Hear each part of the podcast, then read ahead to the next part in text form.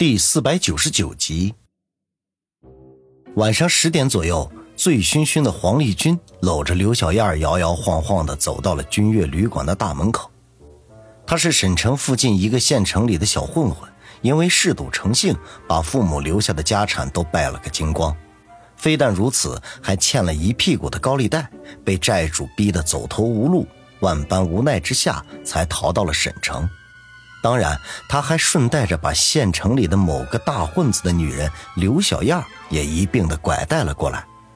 传闻君悦旅馆是落难者的避风港，只要不是杀人越货，其余不管惹了多大的事儿，只要住进了君悦旅馆，那就等于有了安全保证，任何一方实力都不敢到这里拿人。五天前他们来到这里的时候，还有些将信将疑。知道那些债主和那位被挖了墙角的大哥一路追杀来之后，他才知道传言不虚。那些人连君悦旅馆的大门都没进，就被旅馆老板给一顿臭骂轰了出去。而旅店老板骂人的原因，居然是因为这些不知道深浅的家伙影响他打游戏，害得他未能完美通关，打破记录。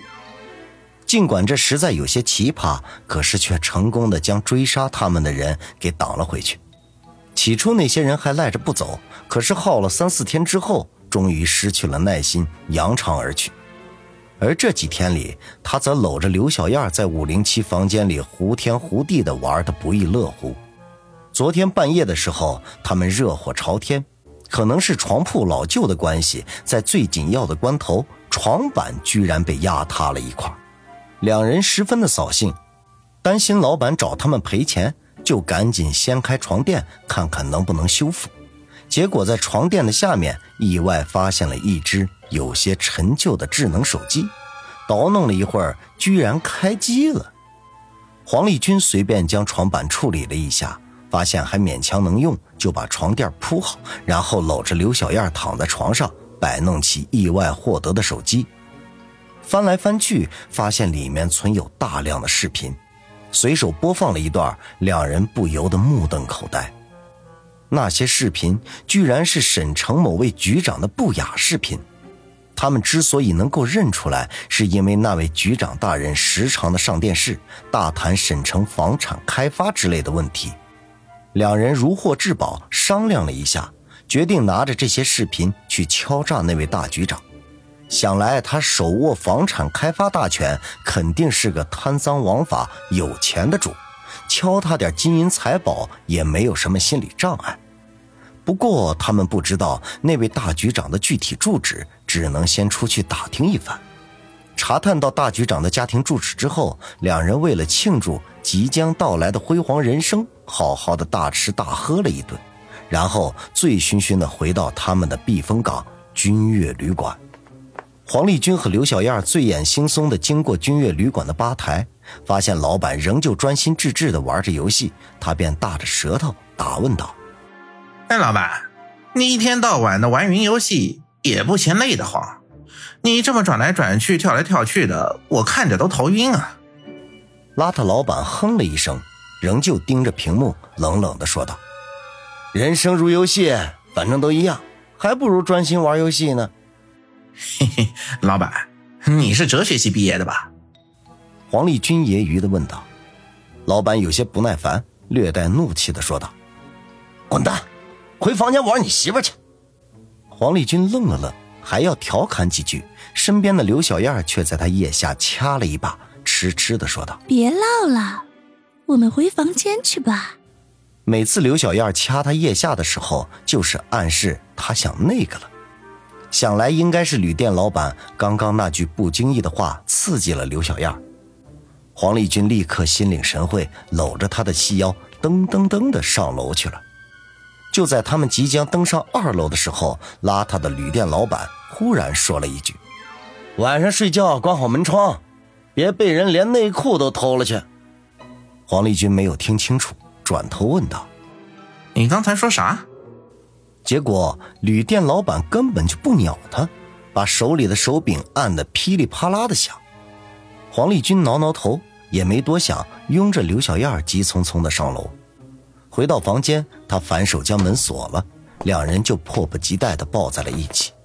刘小燕用腻人的声音说道：“黄哥，可说好了，明天弄到两百万之后要分我一半。”黄丽君笑道：“嘿嘿，你放心好了，我黄立军说到做到。”刘小燕哼了一声，说道：“哼，那你把手机交给我保存，显示一下你的诚意。”哎呀，磨磨唧唧的，好好好，等办完事儿我就给你拿去。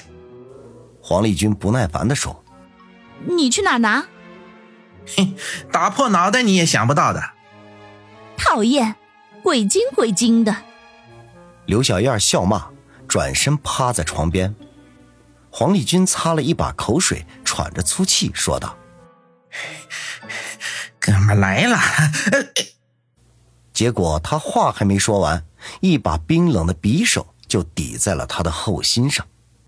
黄丽君大吃一惊，本能的想要转头看个究竟，可是来者却喝道：“别动，否则红刀子进去，白刀子出来。”“好，好，好，我不动，我配合。”黄丽君忙不迭的说道。这一惊吓，尿差点没给吓了出来。趴在床边的刘小燕自然也听到了陌生人的声音，吓得一动也不敢动。这时候，窗子忽然打开，一个蒙着脸的人跳了进来，扫了一眼床边的刘小燕，皱了一下眉头，哑着声音说道：“我们收人钱财，替人消灾，只要你们乖乖的配合，我们是不会伤害你们一根毫毛的。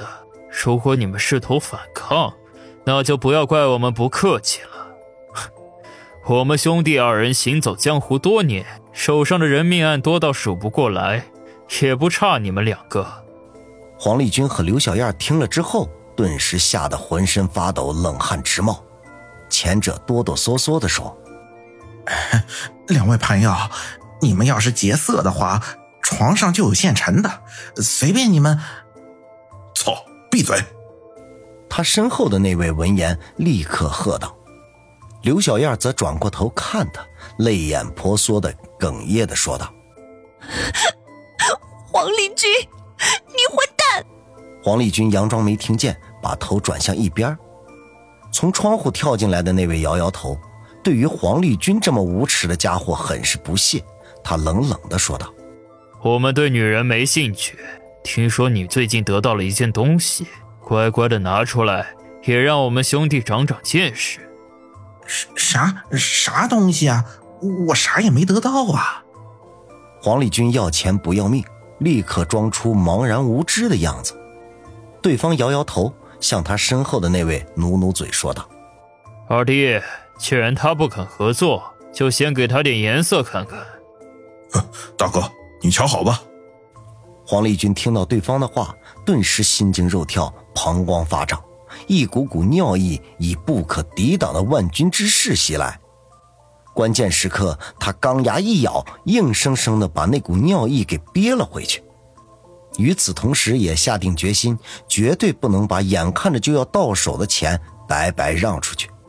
二弟的匕首已经越过了黄丽君的肩头，见他虽然浑身发抖，可是仍旧死咬着不说，便向站在窗前的老大看了一眼。后者冷笑一声，说道：“哼，没想到这货还挺有骨气。”那咱们兄弟就成全了他吧。黄立军痛得杀猪一般惨叫，刚刚还硬憋着的尿意再也难以控制。老大和二弟见此情景，顿时哭笑不得，忍得脸颊都跟着抽筋。老大深了好几口气，才定下神来，森然的说道：“二弟，这家伙就是要钱不要命啊！哎，我这回怎么还心慈手软了呢？”二弟闻言，立刻点头说道：“好。”说完，又对黄立军说道：“哥们儿，你只管放心，这高档我常干，保证又快又准，你一点也不会感觉到痛苦的。”